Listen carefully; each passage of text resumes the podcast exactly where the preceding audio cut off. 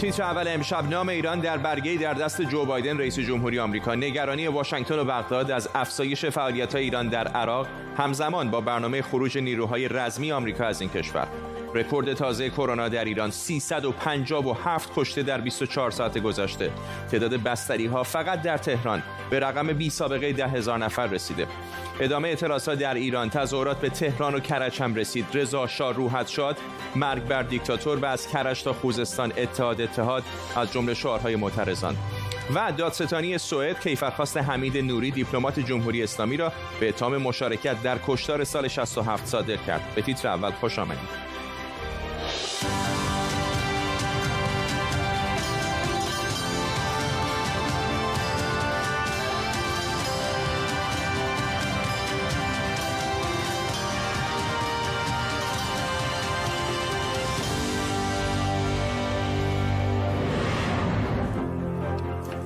سلام به شما جو بایدن رئیس جمهوری آمریکا در دیدار با مصطفی الکاظمی نخست وزیر عراق برگه ای رو در دست داشت که در اون نام ایران نوشته شده بود جمله اول دست نوشته بایدن درباره تصمیم آمریکا برای پاسخ به حمله علیه نیروهای این کشور در عراق و در جمله دوم از ایران خواسته شده تا توقف حملات علیه آمریکا رو جدی بگیره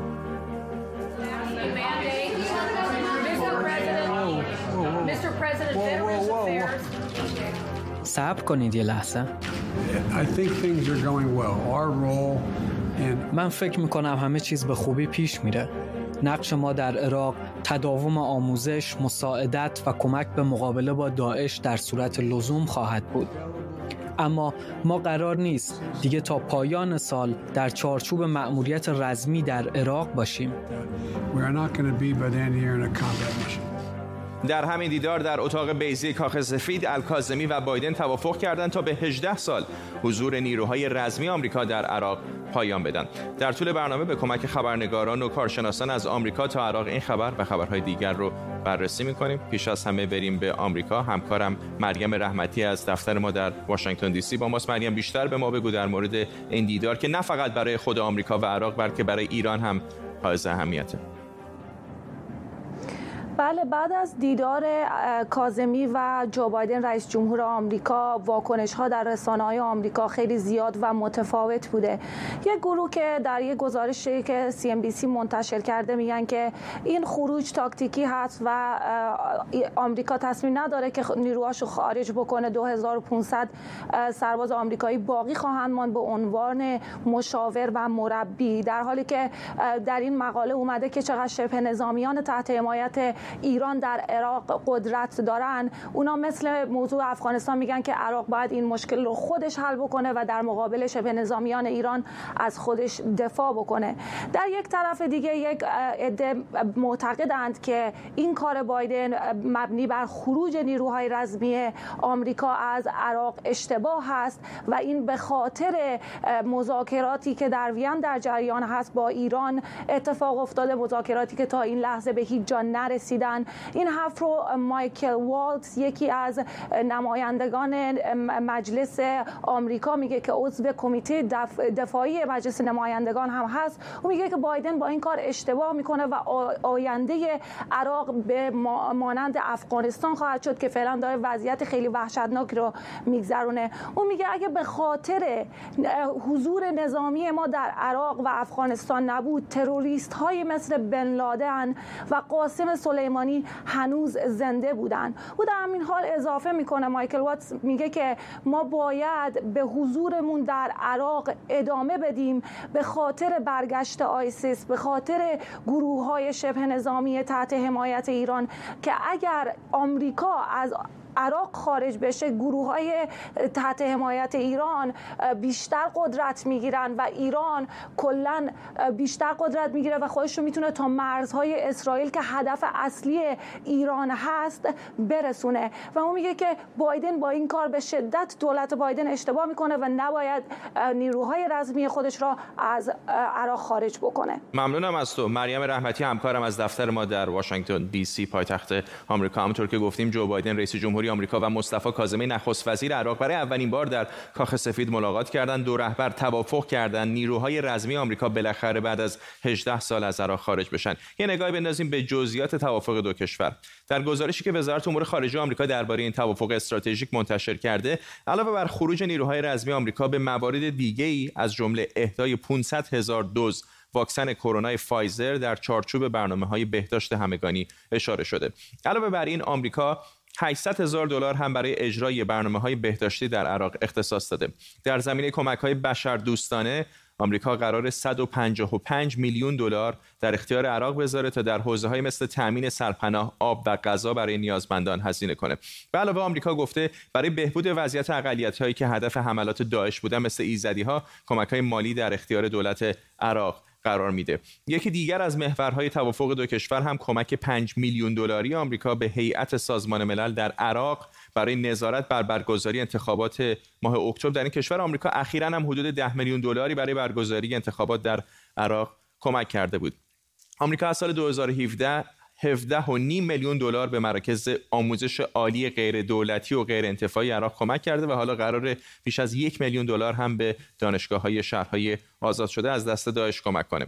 ایالات متحده اعلام کرده آماده است به کمک وزارت امور خارجه و آژانس توسعه بین‌المللی به اصلاحات اقتصادی در عراق هم کمک کنه همین آژانس قرار یک میلیارد دلار برای تقویت بخش خصوصی سرمایه گذاری کنه. اما مهمترین محور توافق دو کشور همین خروج نیروهای رزمی آمریکا از عراق تا پایان سال جاری میلادی و تمرکز بر آموزش همکاری های اطلاعاتی دو کشوره. کامران متین استاد روابط بین الملل در دانشگاه ساسکس از برایتون به ما پیوسته. آقای متین فکر می‌کنم مقامات ایران احتمالا دارن ساعتشون رو نگاه می‌کنن که کی نیروهای رزمی آمریکا از عراق خارج میشن. تجربه ای که آمریکایی ها در این مدت در افغانستان داشتن. چقدر ایالات متحده و عراق باید نگران باشن که ممکنه همون تجربه در عراق هم به شکل دیگری این بار با حضور ایران تکرار بشه؟ به نظر می‌رسه نشانه هایی که وجود داره این هست که برخلاف افغانستان در مورد عراق آمریکا تنها به باز تعریف نقش نیروهاش در عراق بسنده خواهد کرد و نیروهای آمریکایی کماکان در عراق حضور خواهند داشت. این چند دلیل مختلف داره که چرا این اعلام این به اصطلاح خروج نیروهای داره ماموریت رزمی الان صورت می‌گیره. یک دلیل مهمش این انتخابات اکتبر است که شما بهش اشاره کردید. دولت آمریکا خیلی مایل هست که آقای کاظمی بتونه در این انتخابات پیروز بشه و یکی از مواردی که ممکنه به پیروزیش کمک بکنه این هست که آقای کاظمی بتونه ادعا بکنه که نیروهای خارجی نیروهای آمریکایی از عراق خارج شدن و طرفداران نیروهای نیابتی منتصب به ایران رو تا حدودی راضی بکنه. و این بخشی از این توافق در واقع در این رابطه هست. مسئله دوم این هست که نیروهای آمریکایی در عراق تحت همون اسناد حقوقی دولت آمریکا در اونجا هستند که مربوط هست به حضور نیروهای آمریکایی در سوریه. دولت آمریکا به سراحت اعلام کرده که نیروهای آمریکایی در سوریه باقی خواهند ماند و تداوم این نیروها در سوریه مستلزم این هست که نیروهای عراق نیروهای آمریکا ببخشید در عراق بمونن چرا که به لحاظ لوجستیکی امکان تداوم نیروهای آمریکا در سوریه بدون حضور در عراق غیر ممکن هست. به این و ضمن اینکه مقامات مختلف آمریکایی از این از این که بگن که چند نفر از این نیروهایی که فعلا در عراق هستن واقعا ماموریت رزمی دارن یا فقط ماموریت آموزشی و مشاوره تفره رفتن. به این معنا میشه گفت که شاید در عمل واقعا تعداد, تعداد نیروهای آمریکایی در عراق تا آخر سال تغییر آنچنانی نکنه و بخش بزرگی از این توافق بیشتر به یک حالت به اصطلاح نمایشی است که افکار عمومی رو در عراق راضی بکنه و همین حالا هم رهبران دو جریان عمده شیعه مقتدا صدر و امار حکیم از این توافق استقبال کردند در حال که نیروهای نزدیک به ایران گفتن که این به اصطلاح تو خالی هست و ما مخالف حضور هر نوع نیروی آمریکایی در عراق هستیم. ممنونم از شما کامران متید استاد روابط بین الملل در دانشگاه ساسکس از جنوب بریتانیا در برایتون با ما. تصاویر زنده داریم از کنگره آمریکا که دارن در مورد وقایع ششم ژانویه صحبت می‌کنند اگر به یاد داشته باشید پنجم و ششم ژانویه بعد از انتخابات ایالات متحده آمریکا تعدادی از طرفداران دونالد ترامپ رئیس جمهوری وقت آمریکا در اعتراض به نتیجه انتخابات به ساختمان کنگره در مرکز واشنگتن دی سی رفتند و تعدادی از اونها موفق شدند که به داخل صحن مجلس هم وارد بشن و این نگرانی وجود داشت که ممکنه جان تعدادی از نمایندگان مجلس و همینطور سنای آمریکا با این حمله به خطر بیفته. درگیری بین نیروهای امنیتی واشنگتن دی سی و تعدادی از معترضان هم صورت گرفت و از همون موقع تا الان تحقیقاتی در مورد دلایل این اتفاق در جریان هست. الان هم جلسه در کنگره برای بررسی وقایع مربوط به ششم ژانویه در جریان. تصاویری که می‌بینید مربوط به کنگره آمریکا است در واشنگتن دی سی.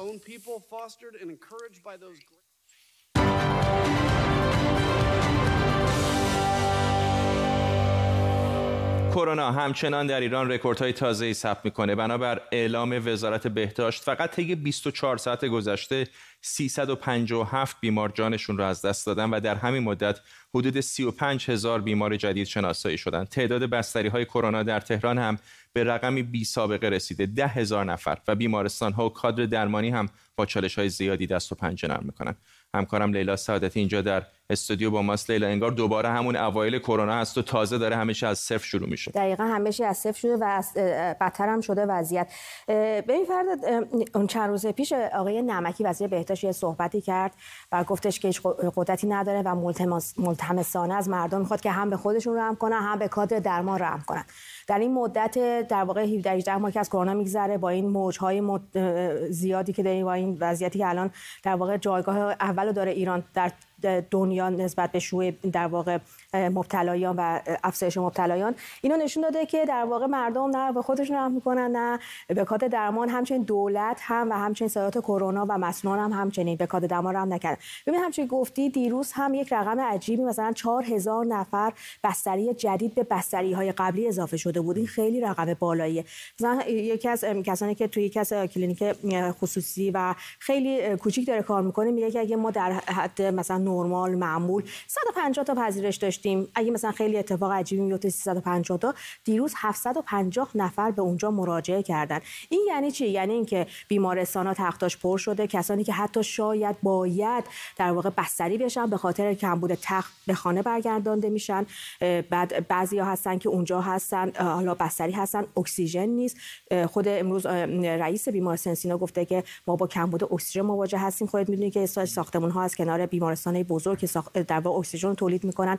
اونا با کمبود اکسیژن مواجه هستن. از یک طرف از یک طرف دیگه الان هم مراکز درمانی شهرداری هم ارتش به داد در واقع بیمارستان ها رسیده و اینکه در بیمارستان میراد که یه بیمارستان دولتی هم هست بیمارستان صحرایی در واقع راه افتاده که اونجا پذیرش بکنه. حالا مثلا تعداد مبتلایان همینجا در بریتانیا هم داره زیاد میشه. بعضی از همکاران ما هم مثلا گرفتن کرونا رو. ولی به خاطر واکسیناسیون دیگه اتفاق جدی نمیفته یعنی ممکنه مبتلا بشن ولی بستری نمیشن. موارد مرگ خیلی کم شده در ایران. نفر. دیروز 14 نفر در بریتانیا بود. آره. داد مثلا 24 هزار نفر در بریتانیا مبتلا شدن. دیروز 14 نفر فوت کردن. دیروز یا امروز در ایران 35 هزار نفر مبتلا شدن دلیلش هم واکسیناسیون دیگه و وضعیت واکسیناسیون در ایران هنوز همچنان نابسام این واکسن نیست. ببین موزین هستش که مقدار واکسن داره از ژاپن داره میاد چند روز آینده که همون سبد کوواکس هستش که 2 میلیون خورده ای هستش که حداقل 3 میلیون خورده ای که قرار بود کوواکس بده. اردیبهشت ما قرار بودش که تموم بشه و بده به ایران که الان رسیدیم به مرداد. واکسن نیست واکسن داخلی هم که با مشکل مواجه هست و اون تولید انبو معلوم که به حقیقت پی ممنونم از لیلا صدتی اینجا در استودیو با ما. بعد از چندین شب اعتراضات در خوزستان به شهرهای دیگر هم این اعتراضات گسترش پیدا کرده. دیروز عده‌ای در خیابانهای مرکزی تهران شعار مرگ بر دیکتاتور سر دادند دیشب هم در کرج و شهرهای نزدیک به اون از جمله فردیس معترضان راهپیمایی کردند. و شعار دادن. گزارش شده چندین نفر دستگیر شدن. امروز از تهران هم گزارش شده نیروهای پلیس ضد شورش در حال رفت آمد در نزدیکی مناطق مرکزی شهر بودند. اختلال در اینترنت در گوش و کنار ایران ادامه داره. وزارت اطلاعات هم ادعا کرده ای رو که به قصد آشوب کشیدن اعتراضات با اسلحه و نارنجک داشتن دستگیر کرده. مهران بختیار عضو شورای مرکزی جبهه ملی ایران از تهران با مساق بختیاری کم در مورد شرایط تهران به ما بگید که این اعتراضاتی که از خوزستان شروع شد ما در گوش و کنار تهران و شهرهای اطراف مثل کرج هم الان داریم می‌بینیم که عده‌ای دارن به این اعتراضا میپیوندن. درود میگم به شما و همکاران و بینندگان عزیز. بله جو تهران و استان البرز به شدت امنیتی هستش. نیروهای ضد شورش در نقاط مختلف شهر هستند. و این نشون میده که مردم آسی از سیاست های 42 ساله جمهوری اسلامی به تنگ آمدن. یعنی در واقع شما ببینید از پیر و جوان از کودک تا زن و خاندار همه برای در این کشور در مزیقه و تنگنا هستند اگر قبلا فقط زنان در زمینه حجاب مشکل داشتن امروزه می‌بینید حتی در زمینه با مثلا معاش روزانهشون در زمینه با واکسن در زمینه هر زمینه که شما بگیم بازنشسته ها در زمینه حقوقشون هر روز تو خیابون هستن. جمهوری اسلامی نشون داده که کسانی که به خیابون میان رو به شدت سرکوب می‌کنه ولی علت این که اینها میان در خیابان چه هستش؟ در واقع مردم ایران دیگه چیزی برای از دست دادن ندارن. شما اگر از یه جوان بپرسید که امروز اگر کار بکنی ده سال دیگه 20 سال دیگه چه به دست میاری؟ هیچ. بنابراین این جوان امیدی نداره برای اینکه زندگیش رو بخواد بسازه در این کشور.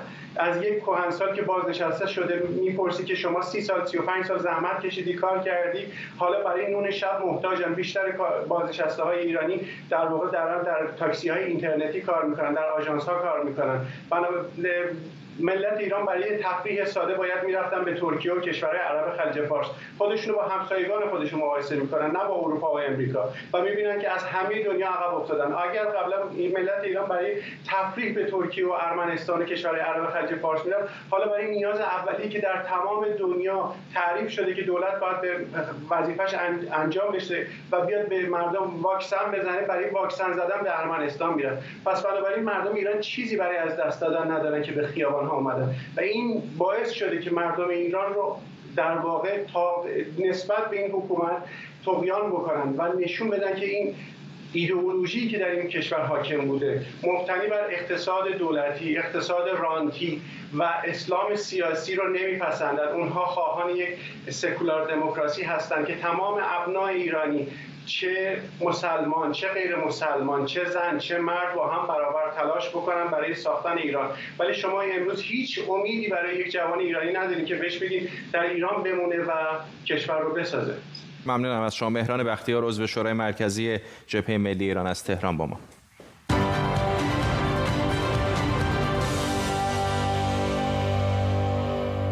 دادستانی سوئد کیفرخواست حمید نوری متهم به مشارکت در اعدامهای سال 67 رو صادر کرده. کیفرخواست حمید نوری دادیار سابق قوه قضایی جمهوری اسلامی با دو اتهام نقض فاحش حقوق بین الملل و قتل عمد صادر شده. این اولین باریه که یکی از متهمان به کشتار زندانیان سیاسی در سال 67 در دادگاهی محاکمه میشه. پیش بینی میشه که دادگاه رسیدگی به اتهامهای حمید نوری از 19 مرداد شروع بشه و نه ماهی هم به طول بکشه. حمید نوری نزدیک به دو ساله که در سوئد بازداشته.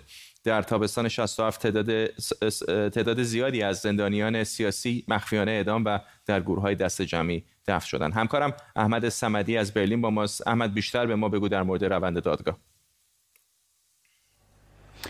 فرداد 21 ماه طول کشید تا دادستان ها بعد از تحقیقاتشون این کیفرخواست رو بنویسند همونطور که گفتی دو تا اتهام عمده داره نقض فاحش حقوق بین المللی و همچنین قتل عمد که خب اشاره شده که در این کیفرخواست که خب این قتل به دستور آیت الله خمینی بوده که در دستور داده که زندانیان سیاسی کشته بشن به قتل برسن که از مرداد تا شهریور 67 این ها انجام شده در بخشی که مربوط به نقض حقوق بین المللی میشه. اونجا اشاره شده که با توجه به اینکه مجاهدین خلق در اون سالها با جمهوری اسلامی با جمهوری اسلامی درگیری مسلحانه داشتند بر همین اساس جمهوری اسلامی این اعدام های جمعی رو انجام داده و این در واقع نقض حقوق بین المللی هستش. در بخش قتل هم اشاره شده که خب در همون سالها جمهوری اسلامی ایران تصمیم گرفته بود که بسیاری از مخالفان سیاسی خودش رو از جمله مخالفانی که وابسته به گروه های چپگرا بودن به قتل برسونه و این قتل ها هم همون همون زمان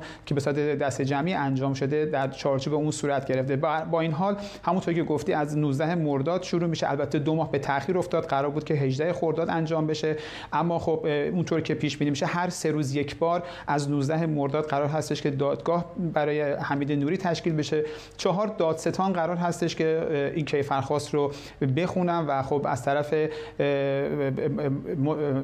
شاکیان هم سه وکیل حضور خواهد داشت و بر اساس اون که در این کیفرخواست اومده برای موضوع قتل در گوهردش چیزی در حدود 444 اسم وجود داره که حمید نوری و اونطور که در کیفرخواست خانم کارلسون اومده به همراه دوستانشون در این زمینه دست داشتن و خانم کارلسون اشاره کرده که این جنایت اونقدر سنگین هستش که فارغ از این که چه کسی و در کجا انجام داده دادگاه های ملی هم این در واقع توانایی و ظرفیت رو دارن که به اون رسیدگی بکنن. ممنونم از تو احمد سمدی همکارم در برلین آلمان در یک پرونده عجیب و کم سابقه در بریتانیا یک جوان ایرانی 25 ساله به اسم اشکان سننبر که از 9 سالگی به بریتانیا آمده ممکنه به ایران اخراج بشه. اشکان 8 سال پیش به جرم چندین بار سرقت مسلحانه در لندن محکوم شده بود و قبل از اون هم سابقه ارتکاب جرم داشته. در سال 2013 هم دادگاه اعلام کرده بود که او باید به ایران دیپورت بشه و حالا با رد درخواست تجدید نظرش در دادگاه عالی ممکنه که به ایران برگردونده بشه. هرچند هیچ خانواده‌ای در ایران نداره و حتی نمی‌تونه فارسی رو بخونه و بنویسه. نادیا بزاز وکیل امور مهاجرت اینجا در استودیو با ما خانم بزاز. ممنونم که دعوت ما رو پذیرفتید. اول از همه اینکه در این سن کودکی به بریتانیا اومده آیا شهروند بریتانیا هم بوده یا همچنان ایرانی است؟ هنوز معلوم نیستش ولی تا اینجایی که توی دادگاه خب صادر شده که ایشون هنوز بریتانیایی نشده انگلیسی نشده. چقدر مسبوق به سابقه هستش که کسی که اینقدر طولانی مدت در بریتانیا بوده باشه و بعد از کشوری مثلا مثل ایران و سوریه جایی که می‌دونیم می‌تونه مخاطر آمیز باشه بازگشت به اونها دیپورت بشن و برگردن به کشورشون. بسیگی داره به تعداد جرم هایی که ارتکاب کنه و شرایط برگردندنشون. همطور که مثال زدین مثلا وضعیت ناجوری در سوریه مثلا کشور امنی نیستش. اون موقع ممکنه اینو دادگاه در نظر خواهند گرفت. ولی چون دولت ایران شرایطش آروم هستش و اینا بنابراین دیدن که ایشون رو دیپورت کنن مسئله نیستش. و از نظر غذایی الان این دیگه عالی ترین دادگاهی هستش که در این سرزمین می‌تونه به این پرونده رسیدگی بکنه. قبل از خروج بریتانیا از اتحادیه اروپا می‌شد به اتحادیه اروپا هم مثلا شاکی اعتراض بکنه و اونجا هم بررسی بشه. الان آیا راه دیگری برای او باقی مونده یا در یک مقطعی بالاخره سوار هواپیما میشه و در فرودگاه امام پیاده میشه. تنها راهی هستش اگه یه چیزی تغییراتی در وضعیت شرایط خودش مثلا ممکنه مثلا با یه خانم بریتانی ازدواج کنه یه بچه بریتانی و شرایط یا اینکه مثلا ممکنه دولت ایران قبولش نکنن که برگرده اونجا جراش ندن. اون موقع این شرایط تغییر می‌کنه می‌تونه در اون زمینه دوباره اپلای کنه. و چقدر فرصت داره از این لحظه که حکم دیوان عالی آمده تا زمانی که ماموران نمی‌دونم حدس می‌زنن متروپولیتن پلیس اون رو بخوام به فرودگاه ببرن. و بستگی به هومافیس هستش. باید ببینن که کی تصمیم بیرون کردنش از اینجا یعنی درستش کنم. و خصوصا الان به وضعیت کرونا و می‌دونید که پروازها زیاد خیلی کم هستش. بنابراین این رب داره به خود هومافیس تا کی وقتش رو بذارم. ممنونم از شما نادیا بزاز وکیل مهاجرت اینجا در استودیو با ما.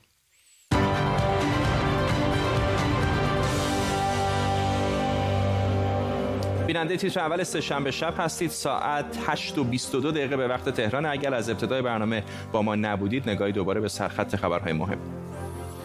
جو بایدن رئیس جمهوری آمریکا در دیدار با مصطفی کاظمی نخست وزیر عراق گفته با پایان مأموریت نظامی آمریکا در عراق همکاری ضد تروریستی واشنگتن و بغداد ادامه پیدا می‌کنه تا اطمینان حاصل بشه که داعش هرگز به عراق برنمیگرده اعتراضاتی که از خوزستان شروع شد حالا به استان البرز هم رسیده. جمعی از معترضان در فردیس کرج هم در حمایت از این اعتراضها به خیابان ها اومدن و تظاهرات کردن و شعارهایی از جمله از کرج تا خوزستان اتحاد اتحاد مرگ بر دیکتاتور و رضا شاه روحت شاد سر دادن.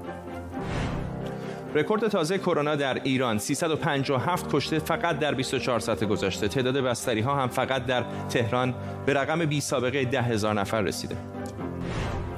و سعید مولایی که سه سال به خاطر فشار جمهوری اسلامی برای انصراف اجباری از رقابت با حریف اسرائیلی پناهنده شده بود امروز با پرچم مغولستان در المپیک توکیو به مدال نقره جودو رسید.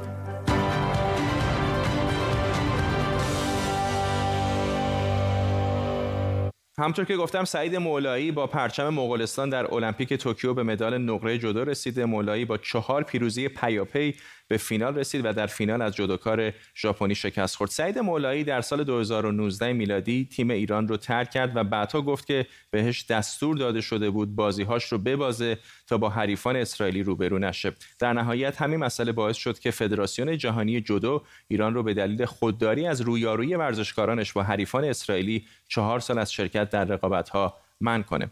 همکارم آرمین قبادی پاشا اینجا در استودیو با ماست. آرمین کلا این مراسم المپیک انگار شده خارج چشمی برای جمهوری اسلامی هر یه روز در میون یه اتفاق میفته که یادآور محدودیت ها محرومیت هایی هست که ورزشکاران ایرانی در داخل ایران باش رو همینطور فرداد و احتمالا جمعه هم همین اتفاق رو مجددا شاهد خواهیم بود و تو شاید شنبه بخوای به همین موضوع بپردازی چون جمعه هم یکی دیگه از ورزشکاران مطرح ایرانی جواد محجوب زیر پرچم پناهندگان در مسابقات جودو. جودویی که در توکیو تعلیق ایران و نمی‌تونه حضور پیدا کنه میره روی تاتامی و امیدواریم که اتفاق خوبی بهش بیفته. اما چه شد که سعید مولایی به اینجا رسید رو؟ باید گفت از دو سال پیش از همین توکیو شروع شد. در مسابقات جهانی توکیو سعید مولایی اومد افشا کرد که به او گفتن مجبور است ببازه مقابل جودوکای بلژیکی چون با یک ورزشکار اسرائیلی یعنی ساگیموکی روبرو نشه و وقتی این مسئله رو افشا کرد و گفت برای چهارمین بار است که بعد از گوانجو چین ابوظبی در امارات و پاریس این فشار رو به او وارد کردن فدراسیون جهانی جودو این موضوع رو پیگیری کرد و سعید مولایی امروز مدالی به دست آورد فرداد که این مدال یک مدال تاریخی از هر جهت هست اگرچه سعید مولایی تا المپیک 2024 پاریس قرارداد داره با مغولستان وزیر پرچم مغولستان روی تاتامی خواهد رفت. اما باید بدونیم که او تنها ایرانی است که تونسته در مسابقات المپیک یک مدال کسب کنه در تاریخ جدو ایران. اون هم در توکیویی که اون اتفاق برای خودش رقم خورد یک دوم کشوری است که مهد جدوست جدو از ژاپن اومده و مقابل یک حریفی که از ژاپن اومده. همه اینها رو اگر بذاریم بغل هم متوجه میشیم که سعید مولایی به معنای واقعی کلمه بازی با واژه نیست. کاری تاریخی و بی‌نظیر کرده و یک اتفاق تاریخی رو رقم زده. در فضای مجازی من دیدم بسیاری به این موضوع اشاره کرده بودند و یک غم و شادی کنار هم بود. غمش این بود که چرا زیر پرچم مغولستان؟ و شاید این رو باید پاسخ بدن مسئولانی که در ایران در تمام این سالها در واقع مدال از ورزشکاران ایرانی من دیدم خیلی از کاربران مغولی هم توییت کرده بودن در این باره. دقیقا. خیلی ها دارن واکنش نشون میدن. سعید مولایی موضوعش جهانی شده. هالیوود قراره که ازش فیلم بسازه و یک رویداد یک اتفاق جهانی رو رقم زده وقتی که اون مسئله رو افشا کرد. اما این موضوع که چرا وزیر پرچم مغولستان هست مسئله است که امروز باز یک بار دیگه پررنگ شد به خاطر اینکه سالهای ساله که ایرانیا ورزشکاران ایرانی سیاست نانوشته ای رو اجرا می‌کنن که نباید برابر ورزشکاران اسرائیلی روی تاتامی به میدان برن در هر رقابتی. و چه بسا مدال های زیادی مثل همین مدالی که می‌تونست به اسم ایران نوشته شده باشه و امروز به اسم مغولستان حک شده از ورزشکاران ایرانی دریغ شده و به دست نیاوردن. ممنونم از تو همکارم آرمین قبادی پاشا اینجا در استودیو با ما.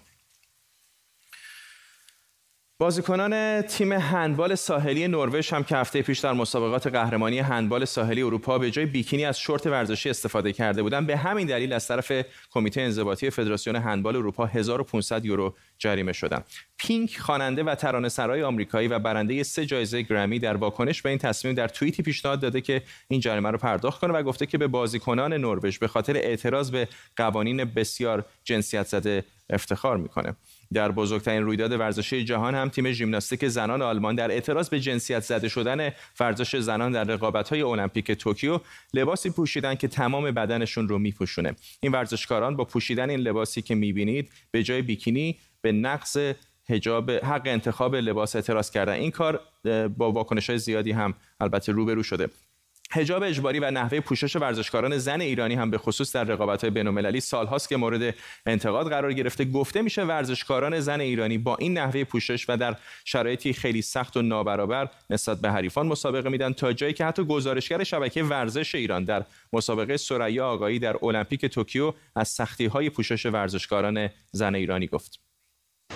غیرت بانوان ایرانی هستش که با پوشش هایی که دارن در شرایط سخت برابر در مقابل حریفاشون بازی می‌کنن و این پوشش ها قطعا گرمای زیادی رو به بازیکن ها تحمیل می‌کنه. ولی با تمام این تفاصیل دارن میجنگن.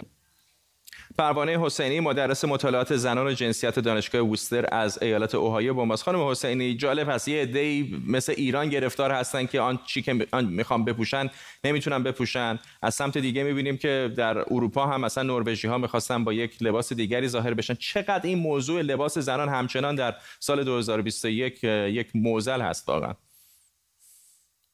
ببینید تاریخ یونیفرم برای ورزش تاریخی هستش که از ابتدایی که ورزش زنان وارد مسابقات بین المللی شده که بیشتر هم تنیس اون موقع مهم بوده. خیلی مهم بوده که لباس زنان چی هست و قوانین لباس زنان رو بیشتر خب مردانی که در رأس فدراسیون ها بودن تعیین می‌کردن. جالبه که بدونی که ابتدا مثلا اینکه یک وجب دامن تنیس باز زن بالا رفته بوده چقدر جنجال شده بوده. ولی بعد کم کم به اینجا رسیده که لباس زنان رو هی دلشون خواسته مخصوصا در مسابقاتی مثل والیبال ساحلی ژیمناستیک صحبتش شد مسابقات ساحلی کلا هندبال و بسیاری از ورزش های دیگه یه جوری بکنن که به جذابیت داشته باشه بهش میگن میل گیز یعنی اون مردان مردان پسند باشه ابژه جنسی میکننش خیلی وقتا. و این مدت ها هستش که مورد نقد هست. مثلا می‌دونیم که از 2016 تعیین شد که می‌تونن زنان برای والیبال ساحلی لباس پوشیده بپوشن یا بکینی بپوشن. هر مرز بین این انتخاب لباس و یونیفرم کجاست؟ یعنی مثلا ممکنه شما در فوتبال می‌خوام بپرسم مرز بین یونیفرم و انتخاب کجاست؟ مثلا ممکنه شما در ورزش مردان هم این رو بپرسید. آیا مردان بعد بتونن به جای شلوارک مثلا شلوار بلندتری بپوشن در فوتبال؟ خیلی موضوع خوبیه. ببینید ما توی فدراسیون صحبتی که زنان دارن می‌کنن که دو روی سکش همون چیزی هست که شما به خوبی اینجا گفتین که نه اجبار به پوشش درسته نه اجبار به کمپوشی درسته. اختیار مهم هست. در, در مورد فدراسیون مهم اینه که وقتی می‌خوان تعیین بکنن پوشش رو باید بدونن از لحاظ ورزشی که هم برای سلامت اون شخص مهم هست مثل اکسیژنی که قراره بگیره هم از لحاظ حرکتی مهم هست و هم از لحاظ برابری که بین افراد مختلف مهم هست. اینی که از لحاظ سلامتی و ورزشی فدراسیون حق داره که تعیین بکنه. ولی به لحاظ جنسی و جنسیتی وقتی که می‌خواد این دوگانه رو بزرگ بکنه یک جایی یه جایی مثل ایران بخواد تحمیل بکنه یه پوششی رو که برابری رو از بین می‌بره اختیار رو از بین می‌بره. یه جایی مثل بعضی از فدراسیون‌های دیگه بخواد کم بکنه پوشش رو که باز هم ابژه جنسی درست میشه اونجا هستش که فدراسیون ها زیر سوال میرن که شما چرا اصولا وارد این هیته. باید از لحاظ ورزشی تعیین بکنی که چه چیزی مناسب اون ورزش هست. اما از لحاظ اندازه و کم و زیاد پوشش برای چه مرد چه زن نباید شما وارد بشین. موضوع اینه که بیشتر وارد هیته زنان میشن فدراسیون ها و بیشتر مردان هستن که تصمیم می‌گیرن. اینه که الان موضوع زنان جنجالی تر شد. بعضی ورزش هم بوده که مثلا گفتن یک پوشش خاص ممکنه امتیازی بده به بازیکنان به خاطر ایرودینامیک و مسائل دیگه. همون اون اون چیزی که گفتم به لحاظ تکنیکی مثل هواگیری پوست بدن منظور همین بود. یعنی یک چیزایی هستش که مشخص می‌کنه. ولی ببینیم یه بهانه مثلا میارن که شما توی ساحل هستید توی ساحل بیکینی براتون مناسب تره در صورتی که حتی اندازه بند بیکینی رو فدراسیون معلوم کرده بوده که مثلا ده سانت بیشتر نباشه. و این رو بازیکنهای هندبال و قبلتر از اون والیبال اعلام کرده بودن که این نه تنها راحت نیست حالا ممکنه از لحاظ هواگیری خب تا یه حدی نه تنها راحت نیست بلکه ناراحته. و این اینکه چقدر از لحاظ تکنیکی یک و یک پوششی مناسبه برای اون ورزش هست یا نه باید در در لحاظ که لحاظ بشه. اما معمولا اینطور چیزا خیلی بدن زن و مرد نداره. اون چیزی که بیشتر داخل تفاوت بین زن و مرد میشه تو یونیفرمایی که می‌بینیم. مخصوصا چیزی مثل هجاب یا بیکینی. نگاه جنسی و جنسیتی هستش که به زن داره اونجا میشه. و الا از لحاظ فنی و تکنیکی مثل جنس جنس پارچه و اینکه چقدر از بدن خوبه که پوشیده بشه یا نشه برای تنفس. مثلا گلویی که میگن گردن نباید پوشیده بشه تا هوا بره و ایران مجبور کرده بود که یک سری از زنان رو که با گردنشون رو باید بپوشونن و فدراسیون اعتراض کرده بودن که این برای هواگیری بده. اونا قسمت های تکنیکی هستش که خب یه بحثیه. اما بحث روسری اجباری و بحث پوشیدن کامل بدن. من وقتی تو آذربایجان بودم برای مسابقه کشورهای اسلامی بیشتر زنان اونجا هر چی که هر که دلشون می‌خواست تا یه حدی میپوشیدن. به غیر از اینکه استانداردهای ورزشی اون فدراسیون رعایت بشه. ورزشکار دونده دختر ما که ورزشکار خیلی خوبی هست به خاطر کمبود اکسیژن اصلا افتاد نتونست ادامه اینجا هست که مرزها معلوم میشه بین تکنیک و اجبار. ممنونم از شما پروانه حسینی مدرس مطالعات زنان جنسیت دانشگاه ووستر از ایالت اوهایو با ما.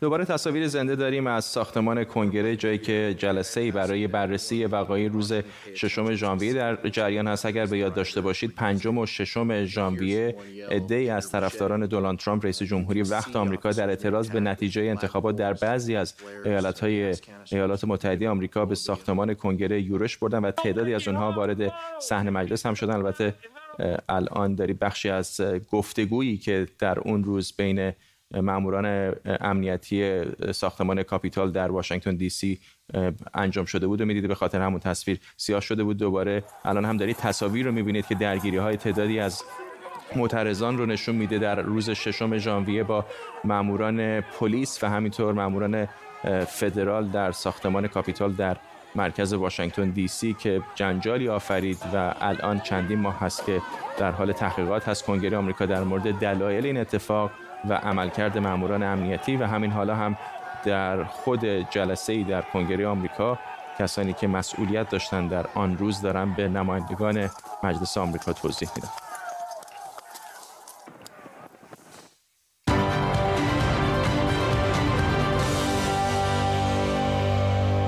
کره شمالی و کره جنوبی بعد از حدود 13 ماه خط تماس اضطراری بین دو طرف رو دوباره برقرار کردند. کره شمالی تیر ماه پارسال این خط رو قطع کرده بود که نشانه ای از افزایش تنش بین دو کشور و همینطور پیونگیانگ با آمریکا بود. ساعت ده صبح به وقت کره نمایندگان دو طرف برای سه دقیقه با هم حرف زدن و قرار شده از این به بعد روزی یک بار تلفنی با هم صحبت کنند. قطع شدن خط تماس مستقیم مرزی بین دو کره معمولا همیشه نشانه افزایش تنش هاست و به طور مشخص نشانه نارضایتی دستگاه رهبری کره شمالی به سیاست های کره جنوبی. 13 ماه پیش هم وقتی این خط تماس مستقیم قطع شد به این خاطر بود که تبلیغات و شعارهای ضد حکومت کره شمالی از سوی از مرز کره جنوبی افزایش پیدا کرده بود. البته اون موقع تماس ها و گفتگوها بین دو کره و همینطور بین کره شمالی و آمریکا هم تقریبا با بنبست روبرو شده بود. حالا هم که این خط تماس وضع شده. توجهات زیادی رو به خودش جلب کرده که شاید اون به اصطلاح بنبست شاید داره رفت میشه. به خصوص که چانگواده کاخ ریاست جمهوری کره جنوبی گفته که از آوریل به این سو بین رهبران دو کشور این مونجین رئیس جمهوری کره جنوبی و کیم جانگون رهبر کره شمالی نامنگاری نامنگاری هم صورت گرفته بود و وصل خط مرزی. بعد از توافق دو طرف انجام شده و به همین طور توافق دو طرف برای احیای اعتماد روابط دو کشور.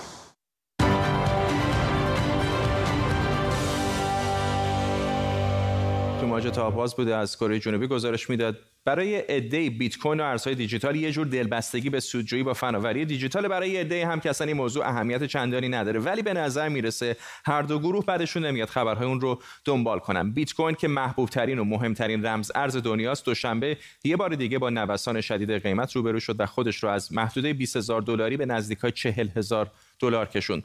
ماجرا با آگهی استخدام متخصصان ارزهای دیجیتال در شرکت آمازون شروع شد که باعث شد عده‌ای فکر کنن آمازون ممکنه در معاملاتش بیت کوین رو بپذیره اما امروز آمازون این خبر رو تکذیب کرد و قیمتش دوباره کمی کاهش پیدا کرد. حرفهای چند وقت پیش ایلان ماسک مدیر تسلا و جک دورسی مدیر توییتر درباره آینده ارزهای دیجیتال هم در روزهای اخیر به رونق بازار بیت کوین کمک کرده. اگر به این نمودار پشت سر من نگاه کنید می‌بینید که قیمت بیت کوین در چند ماه گذشته مدام در حال نوسان بوده و سرمایه گذاری روی اون یه خورده ریسکی به نظر میاد. هرچند که الان قیمتش خیلی بیشتر از همین موقع در سال پیش که حدودا 11 هزار دلار بود. بعضی از کارشناسان اقتصادی میگن با همه این بالا و پایین رفتن ها ارزهای دیجیتال در سالهای آینده از محدوده طبقات متوسط نخبه گرای جامعه فراتر میره و رواج و کاربرد بیشتری پیدا می‌کنه.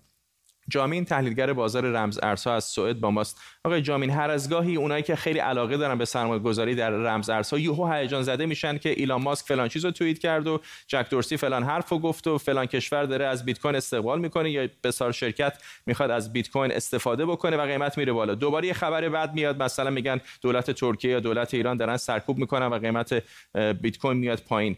چطور می‌بینید این بازار رو و کی ممکنه بالاخره سرمایه گذاران یک ثبات نسبی ببینن؟ این اخبار برای خرید و فروش شرکت های مختلف همیشه بوده و توی سطوح مختلف انجام میشه. حالا به واسطه قراردادهای option ی که روی سطوح مختلف توسط معامله‌گرا انجام میشه. با توجه به ورود شرکت ها و صندوق های سرمایه گذاری به دنیای رمزارزها همچنین پذیرش بیت کوین به عنوان ارز در برخی کشورها همچون السالوادور سطح سی هزار دلاری به عنوان سطح حمایتی جدیدی برای بیت کوین معرفی شد. نگرها تا حد زیادی به بازار برگشتن جوری که قیمت برای لحظاتی به کانال 40 هزار دلار رسید. تو برخی صرافی ها هم قراردادهای آتی تا نزدیک 50 هزار دلار صعود کرد. چالش جدید خریداران برای به دست آوردن سطح 40 هزار دلار کاملا مشهوده و فاز انباشت در کانال 30 هزار دلار می‌تونه منجر به ثبت قیمت جدیدی برای بیت کوین بشه. یکی دیگه از نگرانی که خیلی از سرمایه گذاران دارن بهش اشاره می‌کنن قوانین و ضوابط دولت ها هست. می‌بینیم که مثلا یه شرکتی مثل بایننس الان با در چندین محدوده قضایی با مشکلات مختلف مواجه شده. یکی از رمزارزها مثل تتر در وزارت دادگستری آمریکا پرونده ای داره علیهش شده دست کم در حال بررسی هست. اینها چقدر می‌تونه تاثیر بذاره؟ قوانینی که برای به قولی regulation رمز ارزها هستش امسال خیلی بیشتر از هر سال دیگه ای شد. به هر حال باید یه سری احراز هویت ها انجام بشه چون بتونن رد تراکنش های مختلف رو بگیرن. به واسطه تمام پولشویی هایی که داره توی دنیا توسط رمز ارزها انجام میشه تقریبا میشه گفت جلوی این قضیه رو گرفتن. صرافی بایننس و بقیه صرافی هایی هم که می‌خوان توی این بازار ادامه بدن و کار بکنند مجبور هستن که تمام شفاف سازی ها رو انجام بدن و این توی این چرخه regulation به قولی برای FATF باشن. ولی خود همین نظارت های ناقض روح رمزارزها نیست. خیلی کوتاه تو سی ثانیه اگر بفرمایید. برای decentralize بودن بله تقریبا میشه گفت داره اونو نقض می‌کنه واسه همینم یه مقداری ناراحتن یه سری. ولی برای کسی که holder هست یا به قولی نگه میداره اون رمز ارز رو توی کیف پولش فکر نمی کنم مشکلی ایجاد بشه توی صرافی. اگه نگه دارید از این مشکلات ممکنه مواجه بشید. بله. سپاسگزارم از شما. جامین تحلیلگر بازار رمز ارزها از سوئد با ما. به این ترتیب ما هم می‌رسیم به پایان تیتر اول امشب. این برنامه رو می‌تونید کمی دیرتر در یوتیوب با زیرنویس فارسی هم ببینید. تا برنامه بعدی بدرود.